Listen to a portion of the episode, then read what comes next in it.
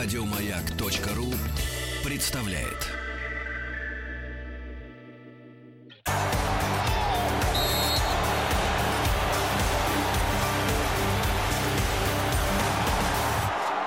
Сборная мира.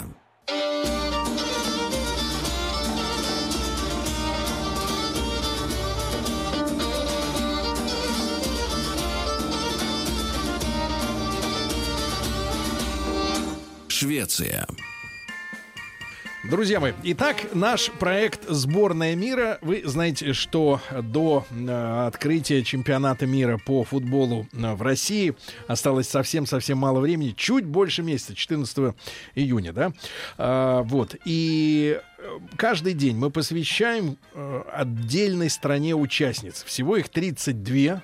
И сегодня мы добрались до Швеции. Страна вроде бы э, ну как, Европа, Северная Европа, но очень много там есть интересных э, вещей, которые нас э, иногда веселят, порой тревожат, вот, но в любом случае вызывают вопросы. Я рад сегодня в нашей студии приветствовать Наталью Сергеевну Плевак. Наталья Сергеевна, доброе утро. Доброе утро. Наталья Сергеевна, ведущий научный сотрудник Института Европы Российской Академии Наук, руководитель Центра стран Северной Европы. Наталья Сергеевна, и э, позвольте вначале поделиться с вами наблюдениями о, о Швеции.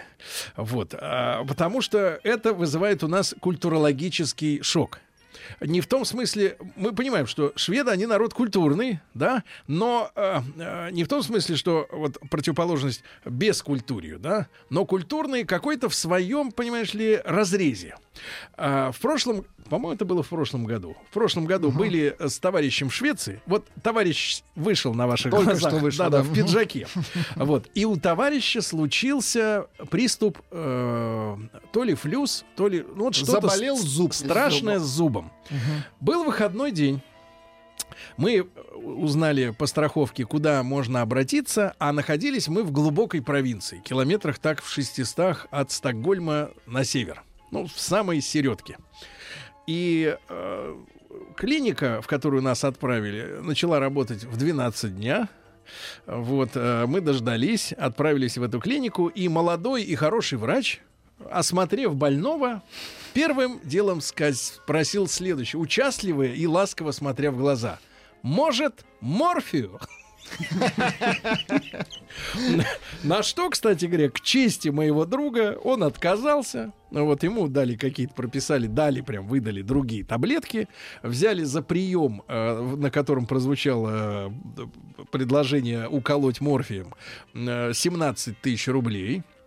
Потом их надо было возвращать по страховке, потому что там как-то вот э, по безналу э, страховые в этом случае не скооперировались. Вот. Но вот это вот первое удивление, да, их отношение к анестезии. Да, А, вот э, Наталья Сергеевна, а что они понимают под помощью больному, если они человеку, у которого болит зуб, да, предлагают тут же уколоться наркотиком для тех, кто не в курсе, что такое морфий? Надеюсь, таких большинство. Да. Э, Вы знаете, я никогда не сталкивалась с такой ситуацией, но... Ну просто логика вот. э, Да, нет, но я думаю, что, в принципе, только в нашей стране настолько строгие э, действительно э, правила по обращение. отношению, да, к наркотикам, и, как мы знаем, страдают даже люди, больные раком. Там Нет, но мы-то, всё- но мы-то воспитаны просто в той, э, может быть, э, может быть, мы не правы, и, и те, кто нас воспитывает, тоже не правы. Э, в том смысле, что э, у нас же есть четкая установка: наркотик вызывает зависимость с первого раза. Вот. И получается, что если человеку в ответ на, ну, пускай сильную зубную боль, да, но предлагают э, уколоться, да, то его таким образом, ну ладно, его спасут от боли на несколько часов, но он же станет Ну, зависимым. наверное, в этот момент было самое важное спасти его от боли. Вот. И А уж более ним- либеральные, более Это либеральные проблемы, законы, да. очевидно, э, чем в других странах. Да. И, э, в общем-то, наверное, вот это самое естественное было то, что надо его было скорее спасти от, От боли. Да. Мгм. А, вот, Наталья Сергеевна, и вторая история, которую я много раз рассказывал, я прошу прощения у Владика, который всегда это слушает с большим интересом деланным, Э, вот, но тем не менее. А, были также в провинции в шведской, не в Стокгольме, да, где там все-таки это большой город, да, а вот в провинции, где на территорию, ну, условно говоря, размером с Московской области, там, мне нам говорили, 6 или 7 полицейских, ну, в общем, тишь да гладь, все спокойно, все домики одинаково темно-красного цвета. Э, Это, кстати, всегда меня вызывало удивление, потому что вот, э, мне кажется, европейская идеология, она всегда говорит о разнообразии каком-то, да, и так далее. Но вот это единообразие тотальное, просто тотальное, домов одинакового цвета, белые наличники, темно-красный Как цвет. в Вот, пионерском лагере. вот, ребята, вы все знаете, да, темно-красные машины, особенно на воле. Вот это их народно-национальный цвет, брусники, да, вот такой темный. Э, Дело в том, что красный цвет это цвет меди. Э, У них очень большие шахты в Даларне. Мгм. Э, И естественная краска, когда э, из меди как Вот такая. образом получают, Ну, она как было- раз вот такого темно-красного Ага, Но я не об этом. Значит, и э, оказались мы на одном из многочисленных озер. Там испытывали шины, ну, что-то такое, неважно. А, вот, автомобильная у нас была тема. Вот. И э, отдыхали мы, ну, то есть кормились, это было зимой, было холодно достаточно, но хорошо, э, на базе отдыха. То есть база отдыха, такие, значит, все это было уставлено еще круглыми такими э, банями типа шатры. То есть э, там надо было париться, сидя вокруг э, костра. Вот, ну лежать там невозможно, потому что все диаметр достаточно маленький, но неважно. И, э, естественно, после обеда захотелось посетить удобство. И вот здесь-то я был шокирован по-настоящему. Потому что, ладно, там этот морфий, но у них такой взгляд. Значит, я захожу, извините, но это нужно говорить, потому что просто я о разнице мировоззрений. Захожу, Наталья Сергеевна, в кабинет и вижу следующую картину. Во-первых, два отверстия неразделенные никакой перегородкой, а напротив них портрет короля и королевы. Вот прям в этом месте, где, собственно говоря, надо сидеть и э, радоваться жизни. И я понял, что нас действительно разделяет какая-то пропасть, потому что, ну, ну ладно, отношение к морфию у нас хорошо, госнаркоконтроль пусть лютует. Но когда вот в таком месте портрет руководителя страны и нет перегородки между двумя вот э, этими устройствами, я понимаю, что принципиально иное отношение к каким-то основополагающим вещ- вещам, да, вот в жизни. То есть они другие. И не хочу сказать, что они смешные или гадкие, да, или Ну, неправильные, другие, да. но другие. И реально, вот если мы, ну, ты понимаешь, это же человек с детства привыкает, что он может вот сидеть с другим рядом, да, и ничто их не разделяет. Это же с детства, это значит, у тебя другие понимания границ каких-то, да, вот. Как вы, как человек, э, изучающий с научной точки зрения эту историю, можете прокомментировать? Вот, вот я был в шоке. Устройство. Я был в шоке, но я оправился. За несколько лет я пришел в Ну вы один заходили, да? Я один заходил, Это не волнуйся, я закрыл щеколду, да. Спасло. Ну, вы знаете, менталитет, если уж говорить, так сказать, широко, конечно, то конечно. он очень разный, конечно, у русских и у шведов. Наверное, вообще у северных э, народов. Потому что, э, когда приезжает швед э, в Россию, и даже в Советский Союз еще, они говорят, боже, как хорошо, тут все можно. Вот это Тут вот всё э, можно? всё можно. Э, Потому что действительно у нас, в общем-то, э, несмотря на какую-то жесткость определенную, в общем, всегда можно обойти и законы, и эту жесткость. Вот. А что касается шведов, то законы там очень э, исполняемы, очень крепкие. То есть их действительно э, надо выполнять, если это закон. И они давят на людей? А? Они давят на местных людей? Э, да? Нет, я не думаю, что они давят. Это вот действительно, в общем, наверное, с рождения. Закон есть закон. И его надо соблюдать. Что касается портретов, то действительно там всюду портреты э, и короля, и королевы, хотя они не имеют никакой власти. Э, Вот, и, может быть, даже руководство э, какого-то партийного, в зависимости от того, кто сейчас является премьер-министром. Это, в общем, довольно естественно. Но что касается менталитета, то э, менталитет русских и шведов, конечно, очень отличается. Потому что я, например, когда приезжаю в Швецию, меня всегда потрясает, и, во всяком случае, первый, так как я там долго не жила, то э, восхищение порядком. Когда входишь в автобус и э, видишь водителя, у которого буквально все под рукой и все продумано до мельчайших деталей, э, то это восхищает нас. Но, наверное, это где-то такое надоедает. Поэтому шведы с удовольствием приезжают сюда и... э, Расслабляются. Отдыхают. Да, и, ну вот эта вот разница в менталитете, она очень, очень, действительно видна и очень ощущаема. И, может быть, поэтому мы определенным образом э, дополняем друг друга, потому что шведам, э, в общем-то, бывает хорошо здесь, так же, как нам бывает хорошо там. Поэтому угу. в данном случае вот это дополнение взаимное, оно, наверное, в общем-то, важно. Угу. А, Наталья Сергеевна, а вот их отношение к миграции – да, потому что, э, ну, наблюдаешь невооруженным взглядом, э, в провинции этого, наверное, не так много, и, да, этой истории, но отголоски были. Я вот э, до эфира вам рассказал, э, в той же провинции, да, у них э, есть э, традиция, ну, такая какая-то, она странная, может быть, но, опять же, древняя. Э, на новогодние праздники, э, ну, или на какие-то, по каким-то случаям, они за окно, то есть на улицу, вывешивают э, черных кукол. Ну, вот какая-то вот у них традиция такая издревле, да, э, э, когда еще и Африку-то, может, еще не открыли как континент. Вот они вывешивали. И им три года назад запретили вывешивать этих черных кукол, потому что очень негры, негры из Африки, они могут обидеться. Я именно говорю негры без оскорбления, но просто как вот тип, так сказать, да, расы. Но, э, так сказать, э, хотя их там нет. То в провинции нет приезжих. Да? Но, но, соответственно, с другой стороны, у них, э, несмотря на запреты Евросоюза, э, продается снюс. Ну, это вот э, полунаркотический, я так понимаю, какой-то табак. Нет, это не наркотический, это жевательный табак. Ну это... да, но, как, но Евросоюз его запрещает, а эти продают. А да? шведам разрешили. То есть, да, вот это они вот исключение. в этих вещах, они, значит, вот уникальные, в остальных они хотят как все, да. Вот э, что у них с, с миграционной политикой, да? Они, вот, вот их самоощущение национальное, оно каково? А, Иммиграционная политика один, по-моему, из центральных сейчас вопросов, потому что э, это действительно в общем-то, лавина, которая э, двинулась на Швецию, но э, из-за э, так сказать, своей протестантской этики угу. и своеобразия самого шведского отношения к иммигрантам, оно очень лояльно. Э, иммигрантов там очень много, больше, чем в любой другой скандинавской стране. Ну, Там население шведы... всего миллионов 10, наверное, а? да? Миллионов-то 10 населения всего. Да, сейчас 10 миллионов и примерно 15%, около 15% э, Приезжие. иммигрантов, имеющих, во всяком случае, корни, э, часто они уже и граждане, но иммигрантов действительно очень много. Э, но э, дело даже не столько в иммигрантах, сколько в беженцах. Э, шведы относятся очень лояльно и очень э, серьезно к беженцам, потому что они умеют сопереживать. Э, и поэтому в Швеции, вот в 2015 году, когда был э, иммиграционный кризис, к ним э, действительно приехало невероятное количество, 15 тысяч за один месяц, которых надо было устроить, потому что они, конечно, не будут их селить в бараках, их надо было устроить, их надо было накормить, их надо было одеть.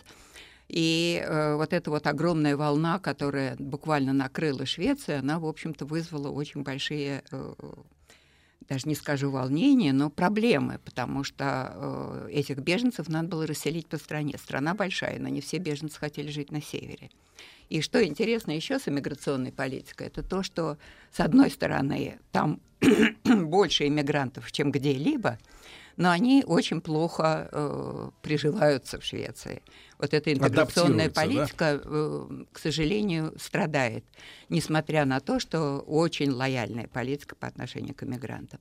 Они, видимо, вот менталитет их настолько отличается, что, в общем, им довольно трудно привыкнуть к Швеции. И сами шведы, в общем-то, Э, они, если, допустим, приходит иммигрант э, там, другого цвета кожи или приходит швед, конечно, это, в общем, наверное, естественно, они возьмут шведа. Это вот, вот на таком, на человеческом уровне, да? Э, да, и, ну, это вот, это, так сказать, приходит к предпринимателю, и предприниматели уже смотрят, кого, кого взять на работу. Вот. И это, конечно, очень сложный вопрос, потому что интегрироваться очень сложно.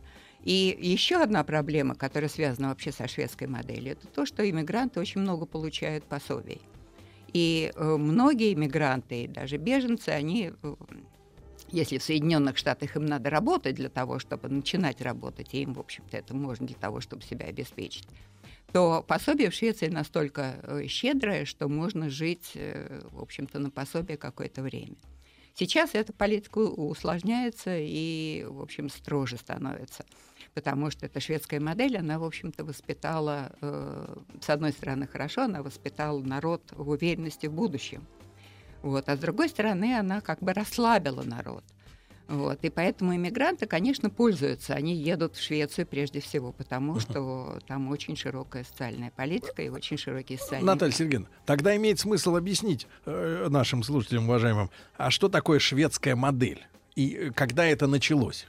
Э, шведская модель очень сложное э, само по себе понятие, потому что если спросить иностранца, э, то он очень часто говорит о шведской модели, в частности в России, особенно в годы перестройки, очень много говорили о шведской модели и очень хотели ее перенять. Типа такой полукапитализм, полусоциализм. Э, да, полусоциализм, полукапитализм. Она появилась, шведская модель, в общем-то, по большому счету, появилась после, после войны, когда Швеция не участвуя в войне, стала очень богатой страной. У них появились деньги на осуществление социальных реформ. Э, потому что в 1932 году, когда социал-демократы пришли к власти, они наметили примерно программу реформ. Но началась война, и денег, в общем-то, не оказалось для того, чтобы их осуществить. И у власти было коалиционное правительство, не только социал-демократическое. После войны это социал-демократическое правительство, полевение общего политического спектра – и шведы начинают очень активно строить свою модель. Э, Причем, если сейчас говорить, допустим, в Швеции о шведской модели, то вам никто не скажет, что это такое. Э, и один из ведущих экономистов шведских, такой Рудольф Мейднер, говорил, что чем больше мы говорим о шведской модели, тем меньше мы понимаем, что это такое. Uh-huh. Поэтому шведы в- вкладывают в это понятие очень, широкое, uh-huh. спек- очень широкий спектр вопросов. А если мы Но как-то вот в сухом э, остатке возьмем? Э, что это такое? В общем-то, э, это капиталистическая экономика, типичная капиталистическая, потому что там э, очень мало было приватизированного э, приватизирован, то есть э, государственных секторов. Да-да-да-да. Это частная экономика и очень широкая э, социальная сфера. То есть перераспределение средств, идущих от большого пирога, как они говорят, и разделение их э, в социальной политике по э, разным слоям населения. А можно проиллюстрировать в плане налогов? Вот, в плане налогов они человек... очень высокие. Они очень высокие были. Сейчас они немножко ниже, потому что налог, налоговой системы очень большое недовольство было. Причем недовольство не только со стороны рядовых жителей, но и со стороны, например, э, такой фигуры, как, э, как президент. Но не важно. Нет, во-первых, Лингрен – Астрид который, Лингер. Да, э, который возра... Карлсон против налогов. Да, который возражала против налогов. Люди искусства. И Бергман возражал. Его чуть вообще в тюрьму не посадили за то, что он якобы не, не заплатил платил. налоги. А у них, во-первых, прогрессивная шкала. То есть чем ты больше заработал, тем ты больше отдал. То есть смысла зарабатывать больше не очень много. Да, тем больше ты платишь. И прогрессивная шкала, она вообще в Европе, в принципе, принята. Ну, тут... а, а если вот э, средний житель, он сколько должен отдать от своей зарплаты? Но при... примерно. Было это до 60%. 60? Да. Э, сейчас это ниже. А тогда это было очень высоко. Причем... А, а при этом вот абсолютные цифры вот на данный момент там в евро или у них не, у них не евро? В абсолютных это, э, ну, примерно, если средняя зарплата была около 3000 э, долларов, наверное, тогда еще, или евро, угу вот, то очень много шло в налоги. То половину надо отдать. Да, половину, во всяком случае, половину. шла в налоги. Вот Но так вот, зато... и Швеция. Но а зато, на что жить-то? Э, приходя к зубному врачу, не надо платить из кармана. Э, вот, поэтому Сразу это, морфий дадут, страховка, да, да Бесплатно, это, сколько хочешь. В общем, они, они, с одной стороны, где-то наступил, наверное, та, та грань, Э, когда э, стали возмущаться этим. Причем еще одна вещь очень интересная, то, что, на мой взгляд, погубило шведскую модель. Э, во всяком случае, это была одна из больших причин. Например, человек хочет подработать, у него вторая работа. Угу. Так вот, со второй работы берется огромный налог. Угу. И один мой знакомый говорил, что мне совершенно не, не выгодно, не выгодно платить угу. статьи в Даггинс Хеттер, которые вообще оплачиваются хорошо, потому что у меня все равно все заберут вот эта невыгодность работать, даже если ты хочешь, она э, является, конечно, очень большой отрицательной чертой шведской модели. Но это же сознательное ущемление, э, в принципе, вот, творческого потенциала в широком смысле, ну, да, у Получается, людей? что так, но с другой стороны, это, в общем, те деньги, которые обеспечивают шведов и их очень безбедную Не, я жизнь. к тому, что вы берите налог, но тот же самый, что из первой работы. Почему за вторую это вообще катастрофически? активный, да. Да, обжим, отжимать. Но потом стали говорить о том, что кто-то зарабатывает, а кто-то этим пользуется. И вот в частности в иммиграционной политике недовольство именно тем, что такие большие э, выплаты, что, в общем-то, люди иногда просто э, живут на это да. и не хотят работать. Да, друзья мои, сегодня мы в, в рубрике «Сборная мира» говорим о Швеции, об устройстве этой страны, ну, до вторая половина 20 века, немножко пытаемся э, понять, что там да как. Наталья Сергеевна Плевака, ведущий научный сотрудник Института Европы Российской Академии Наук, руководитель Центра стран Северной Европы, Европы с нами сегодня. После новостей новостей спорта мы продолжим.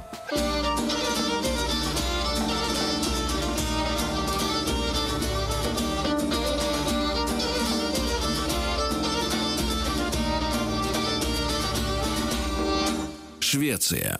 А, друзья мои, удивительно, но это шведская мелодия, конечно, за последние годы мы привыкли э, к очень космополитичной в шведской музыке, э, вот начиная с Аббы, да, ну просто просто приятные европейские мелодии без национальных каких-то извращений. Друзья мои, итак, Наталья Сергеевна Плевака, ведущий научный сотрудник Института Европы Российской Академии Наук и руководитель Центра стран Северной Европы у нас сегодня в гостях. Наталья Сергеевна, еще раз спасибо вам, что вы с нами, да. Так вот, про шведскую модель, да, договорим уже тогда. Налог налоги огромные, э, страховку в медучреждении покупать не надо, обязательно тебя примут, да, хорошая медицина, наверное, образование тоже бесплатное, Нет, да? покупать ее надо, потому что выплачивают и предприниматели, ты сам выплачиваешь в течение угу. жизни. А в течение жизни. Да, то есть это все время идут э, отчисления, поэтому, так сказать, на твоем а счету. А вот вопрос э, главный-то, Наталья Сергеевна, смотрите, у Норвегии есть нефть. У Финляндии, что у них есть у Финляндии, непонятно, но неважно. Э, вот что-то есть. Высокотехнологичное производство. Да. Что есть у Швеции? На чем базируется эта экономика? Да, вот что людям платят трешку, а он полторы с лишним Откуда должен... деньги, да, вообще? Да, деньги-то откуда? В чем шведские вот это? Но Тем более, высок... что огромная часть страны, она необитаемая просто. Ну, она не совсем необитаема. Там, конечно, очень мало народу, но тем не менее э, вот в центре Швеции, который, в общем, тоже менее обитаемый, чем юг, конечно, там э, залежи железной руды, которые сделали Швецию фактически промышленной страной. Еще в средние века она добывалась. Это медь, это железо. А вот. Что касается севера, то там тоже железо, поэтому э, фирма Лкап, она была, до сих пор она государственная, это действительно те, те э, производства, которые в свое время поставили Швецию на ноги. И, конечно, высокотехнологичное производство, которое э, базируется на э, тех шведских изобретениях, которые были сделаны, на культуре нации, на образовании нации – вот. И высокотехно... высокотехнологичное производство, оно, в общем, для Швеции очень характерно. И надо сказать, что экономика диверсифицирована, потому что у них э, нету какой-то одной отрасли, которая бы развивалась. А, есть множество, э, множество отраслей. Причем они совершенно сознательно к этому относятся и действительно развивать стараются и старались всегда вот эту диверсификацию сессионную экономику. А вот... Э, они делают самолеты, они делают корабли, они добывают э, сталь, э, делают ее, перерабатывают. И автомобили, конечно. Вот, так что экономика очень э, развита. А за счет чего живут селяне? Вот мы когда путешествовали по Швеции, да, это все очень мило, это замечательно. Лампочки, фонарики, там э, свечки электрические, да, стоят в окнах. Вот эти все милые домики, да. Все это очень красиво, белый снег. Ну, в Стокгольме посыпают солью, да, там грязно, э, как в любом крупном городе, да. Все. Вот. А вот в провинции, да, все очень здорово, там красиво, но непонятно, чем они там заняты, это вот селяне. Ну, во-первых, Швеция все-таки очень э, большая страна и вытянутая с севера на юг. Э, поэтому на юге там просто развитое сельское хозяйство. Сконы — это бывшая датская провинция. Э, там поля засеянные, угу. и прежде всего это, конечно, сельское хозяйство, которое, в общем-то, кормит страну. Что касается севера, то там сельским хозяйством, конечно, значительно хуже. Э, но в центре, в, центральной Швеции тоже сельское хозяйство развито, хотя, конечно, не в той степени, как на юге. А на юге климат позволяет, в общем-то, вести uh-huh. сельское хозяйство вполне вот, удачно. э, Наталья Сергеевна, еще одна такая бытовая особенность, но она тоже наводит на определенные мысли. В Швеции можно, например, купить в магазине крышки для пивных банок. Имеется в виду, что ты открыл банку с пивом 0,33, И От- не сдюжил. отпил, да-да-да, и аккуратненько пластиковой крышечкой накрыл и поставил в холодильник. Вот соседние э, финны, которые долгое время были вассалами, да, а, до того, как мы у них не отжали Финляндию, вот, они, соответственно, слывут алкоголиками. Ну, ребята крепкого пьют. А шведы, вот они в этом смысле, насколько они... э, Слабаки? э, вот, А, Вы знаете, дружат с этим с моей делом. точки зрения, наверное, я, так сказать, могу сравнивать э, с нашей страной тоже. то Мне кажется, что они все-таки не алкоголики, потому что, э, э, в общем-то, для них выпить пиво, наверное, события. это, в общем-то, естественно, но я никогда не видела там вообще напивавшегося шведа сильно. Не знаю, может быть, у меня опыт в данном случае не очень велик. Но тут, в общем-то, можно э, опять рассказать э, и войти вглубь истории, потому что там э, так называемое народное движение трезвенности, то есть против пьянства, оно было э, в конце, э, в конце XIX века возникло, и э, люди очень серьезно к этому относились. Прежде всего, женщины, конечно, которым очень были неприятны пьяные мужья. Мгм. Потому что вот этот пояс Норвегия, Финляндия, Швеция холодно, климат плохой. Э, Поэтому, в общем-то, пили э, и помогали, так сказать, себе согреваться тем самым. И вопрос стал особенно остро, когда началась индустриализация э, когда огромные массы людей э, были перекинуты и сами переехали из э, сельских районов в города, и не всегда они были устроены, вот эта неблагополучная или новая жизнь, она, в общем-то, толкала людей на то, чтобы лишний раз выпить. Женщины восстали против этого, прежде всего женщины, хотя, конечно, не только женщины. И возникло так называемое народное движение против пьянства. Э, Это очень серьезно. Вообще я до сих пор э, восхищаюсь народными движениями Швеции. То есть Не именно всегда- снизу. Да, не всегда их понимаю, насколько им и как им удается достичь успеха. Э, Это именно движение снизу, это движение без э, помощи, особой помощи государства. Мгм. Государство не мешает, и это очень важно, потому что часто во многих странах оно А мешает. в практическом плане что они делали? Ну, во-первых, ограничение на продажу алкоголя. Э, И до сих пор, надо сказать, в Швеции э, есть так называемый, вы, наверное, видели, система Булагет, это там, где продается алкоголь. В Хотя какие се- часы? Да, хотя сейчас вопрос уже не так, может быть, строг э, и так, не так строго поставлен, потому что приватизируется эта сфера. Но купить, например, в Швеции алкоголь там, несколько лет назад, не знаю, как сейчас, честно говоря, в субботу-воскресенье было просто невозможно. В Ну, я знаю, вот я смотрю на Владика, квалифицированные выпивохи, они за- закупаются заранее. Заранее, конечно. Да, они закупаются в пятницу. И в пятницу перед э, магазинами, где продается алкоголь, огромные очереди. Потому что они Ага. знают, что в 10 часов или там в 9 часов Всё. это закроется, и больше ты уже ничего не сможешь купить ни в субботу, ни в Так, воскресенье. ограничили торговлю, а еще... Ограничили торговлю. Сухой закон, в общем-то, э, он такой полусухой закон был, потому что, э, ну, как вы знаете, наверное, сухой закон, в общем-то, нигде не прижился. Э, Он часто возникал, э, и э, его принимали, и очень быстро в той же самой Финляндии он... э, А как они, они насилием убедили владельцев магазинов не продавать по выходным? То есть как? А он говорит, а у меня прибыль. А это, А у это него уже бизнес, государственная да. политика. А, то есть они Это заставили государство. Да, это абсолютно запрещено, и... Мгм. Так, А вот- что они делали непо- непосредственно с пьяницами? То есть они создавали невыносимые условия для Они, жизни? во-первых, э, вот если говорить об этом народном движении, э, они создавали общество трезвости. И э, вот эти общества трезвости, они являлись как бы примером жизни, примером для подражания. И надо сказать, что из этих обществ потом выросли политические партии, что самое Так они все трезвые. себе. Так это Да, трезвые. А, вот в чем проблема-то. А я все думаю, что они с мигрантами Такие так не да. носятся? Да, да, да. Так они просто не пьют.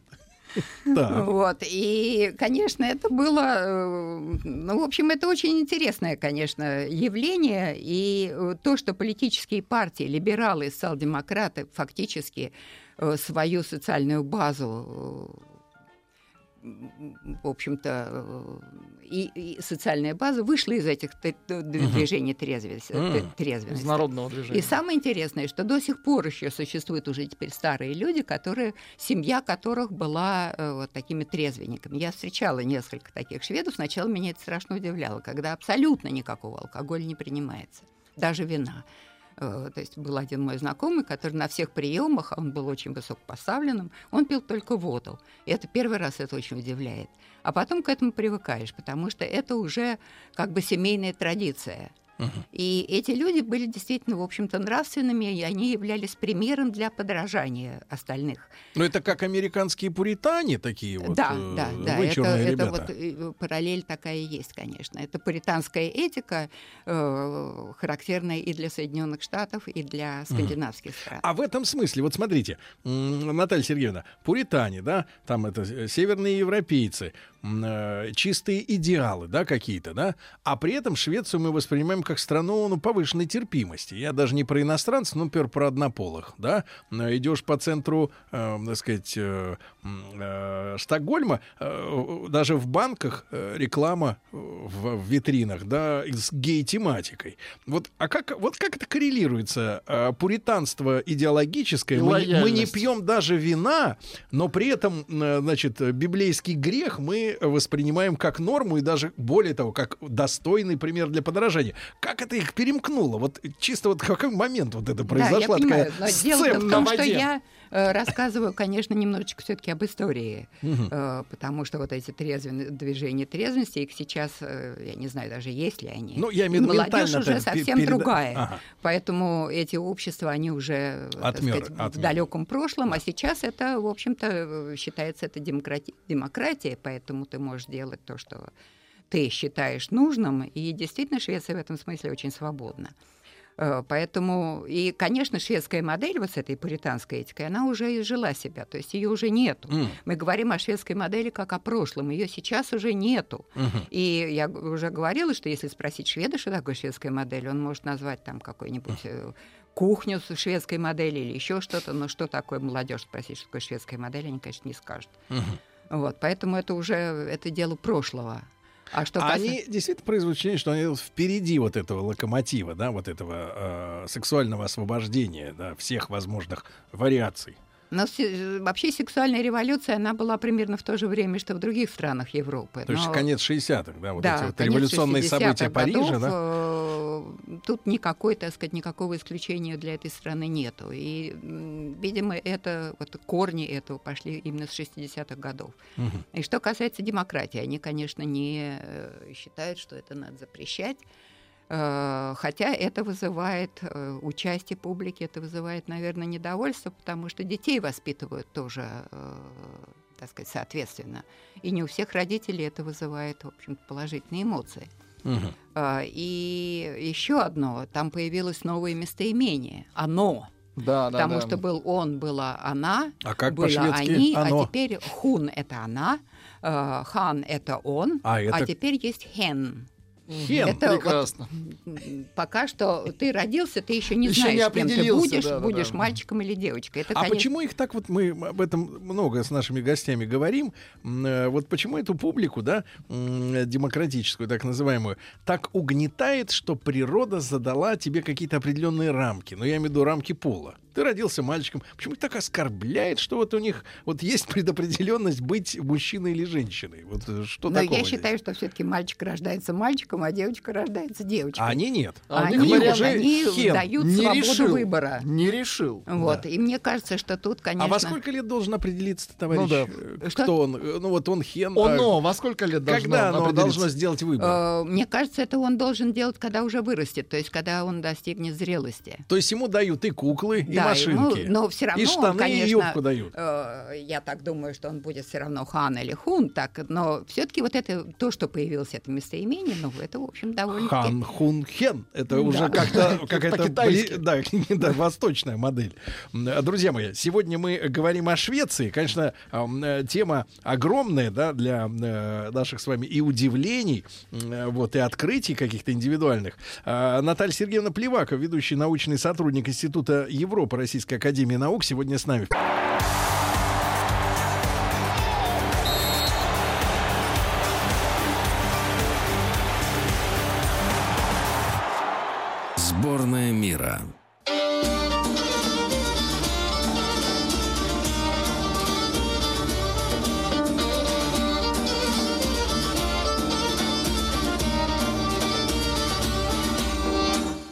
Швеция. Друзья мои, итак, Швеция. Э, Наталья Сергеевна Плевака, э, ведущий научный сотрудник Института Европы Российской Академии Наук, э, руководитель Центра стран Северной Европы, сегодня с нами. Мы сегодня узнали с вами важную вещь. Политические партии и, как следствие, устройство Швеции, да, выросло из э, созданных женщинами обществ трезвости. Народных движений. Вот, значит, это я беру на себя смелость, как народный омбудсмен. Народное движение. Как народный омбудсмен, да, защитник, защитник мужчин, да. Я скажу так, вот за 150 лет до чего могут страну довести женщины. Да, это на заметку историкам, но тем не менее. Значит, Наталья Сергеевна, ведь Швеция еще одна, э, еще одну уника- уникальную особенность имеют. Они же э, набрались, опять же, какой-то вот коллективной гражданской ответственности в один момент и взяли и перешли с правого руля на левый.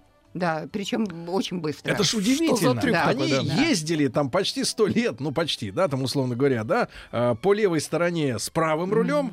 И вдруг, я ж 67-й, да, по-моему, год там когда-то. И они э, в 5 часов вечера читал эту историю.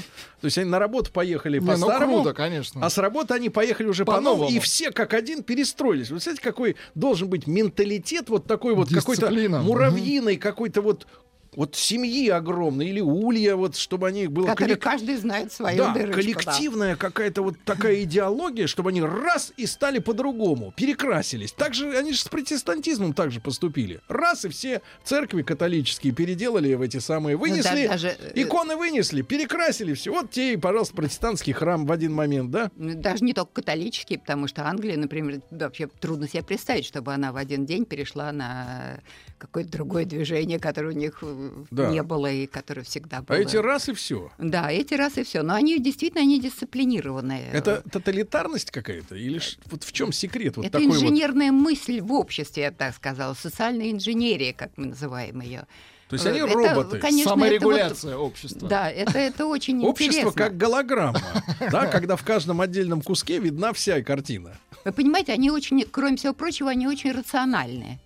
Э, Потому что если англичане будут, в общем-то, себе в ущерб э, сохранять какие-то традиции, которые иногда Ну становятся да, поливать из смешными, разных да, кранов там. то эти э, шведы, они никогда не будут этого делать. Если удобно по-другому, то почему не перейти? А вот вы понимаете, э, Наталья Сергеевна, вот если э, еще пару слов сказать, национальный, ну как бы вот национальный менталитет э, женский и мужской, вот что они вот, э, сказать, вот как они живут? Но женщины, как вообще в Европе, наверное, сейчас э, это повсеместно, они очень самостоятельные. А северные женщины, наверное, даже, может быть, чуть более самостоятельные, особенно э, если сравнить с католическими странами. Э, Во-первых, женщины работают. Причем больше 80% женщин работают. Это началось еще в 60-е годы, когда э, вот как раз начались социал-демократические реформы, и когда образовался очень большой общественный сектор. Общественный сектор это э, фактически э, коммуна и государство, которое э, владеет производством, распределением и так далее. Вот. И женщины пошли туда э, работать прежде всего, потому что нужны были рабочие, рабочие руки, и женщинам было выгодно начать работать. Потому что ведь раньше, до социал-демократов, в общем-то, Швеция довольно э, такая буржуазная Патриарх. страна, где женщины сидели с детьми. И это тоже очень быстро, как раз вот это вот... э, Раз и как перестроились, левосторонние, да. правосторонние, так и тут женщины начали работать. И действительно, вот такой большой процент женщин работающих, они, в общем-то, э, создают тот самый менталитет А, женский. а сейчас они как, вот семьи у них на чем тогда держатся? Все такие независимые, у всех все есть. Нет, э, я думаю, что семья, э, ну, как всюду, много разводов, но вместе с тем, ну, во всяком случае, те семьи, с которыми я связывалась, они Мгм. вполне Крепкие. благополучные. Э, Единственное, что я заметила, что если у женщины, наверное, это крамолу я говорю, но если Так. женщина очень, очень эмансипирована, то семья, наверное, от этого немножко страдает, потому что, э, хотя если бы это услышал швед или датчанин, он бы меня сейчас просто сказал, что я очень консервативна. Но я Вот. скажу, друзья мои, на заметку мужчинам, значит, э, наблюдал неоднократно за провинциальными шведскими женщинами, может быть, в столицах они другие, но особенность такая. Вот ты подходишь, например, к стойке там в отеле или еще где-то, Так. где женщину видишь только сверху. Вот, она такая хрупкая, красивая, как правило, белокурая, очень симпатичные они, да? А ты обходишь немножко так стойку сбоку, когда начинаешь ее видеть целиком, а там дальше ты понимаешь, что человек с детства занимался лыжами. То есть очень такие крепкие, Крепкие, крепкие ага. ноги, такие прямо вот, вот сверху еще тоже. Тут Тоже крепкая. Такая вот национальная фигура все-таки у них такая Но особенная. если говорить еще о э, народных движениях, то вот это вот женское движение, они действительно, в общем-то, создали свою силу своими организациями, потому что это, когда я начинала заниматься в Швеции, это были маленькие группки. Мгм. Хотя э, женское движение существовало и раньше, но тем не менее это были маленькие группы, которые боролись за свои права. Сейчас это огромное движение. Причем они действительно вышли и на государственный уровень. Например, одна такая э, закон даже был принят э, за проституцию, которая вообще запрещена в Швеции. Поэтому Так. всегда удивляюсь, когда у нас этот вопрос обсуждается, Мгм. так сказать, надо или не надо, дома терпимости и так далее. Так. Э, Там был принят закон о том, что э, мужчина э, ответственен за проституцию. То есть, если есть она он может покупает, работать? да, если он покупает услуги, Он то виновен. его наказывают, а не женщину наказывают за проституцию. То есть Это задача, задача заплатить и смыться. Этот закон был принят в 1999 году. то есть уже- 99-м? Да, уже довольно давно. Я не знаю, Да. насколько он действенен. Мгм. Не знаю, насколько, так сказать, сколько мужчин село в тюрьму за это, но закон Да. принят.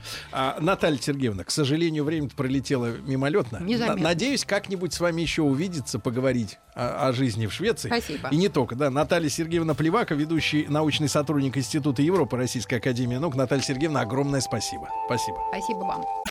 Еще больше подкастов на радиомаяк.ру.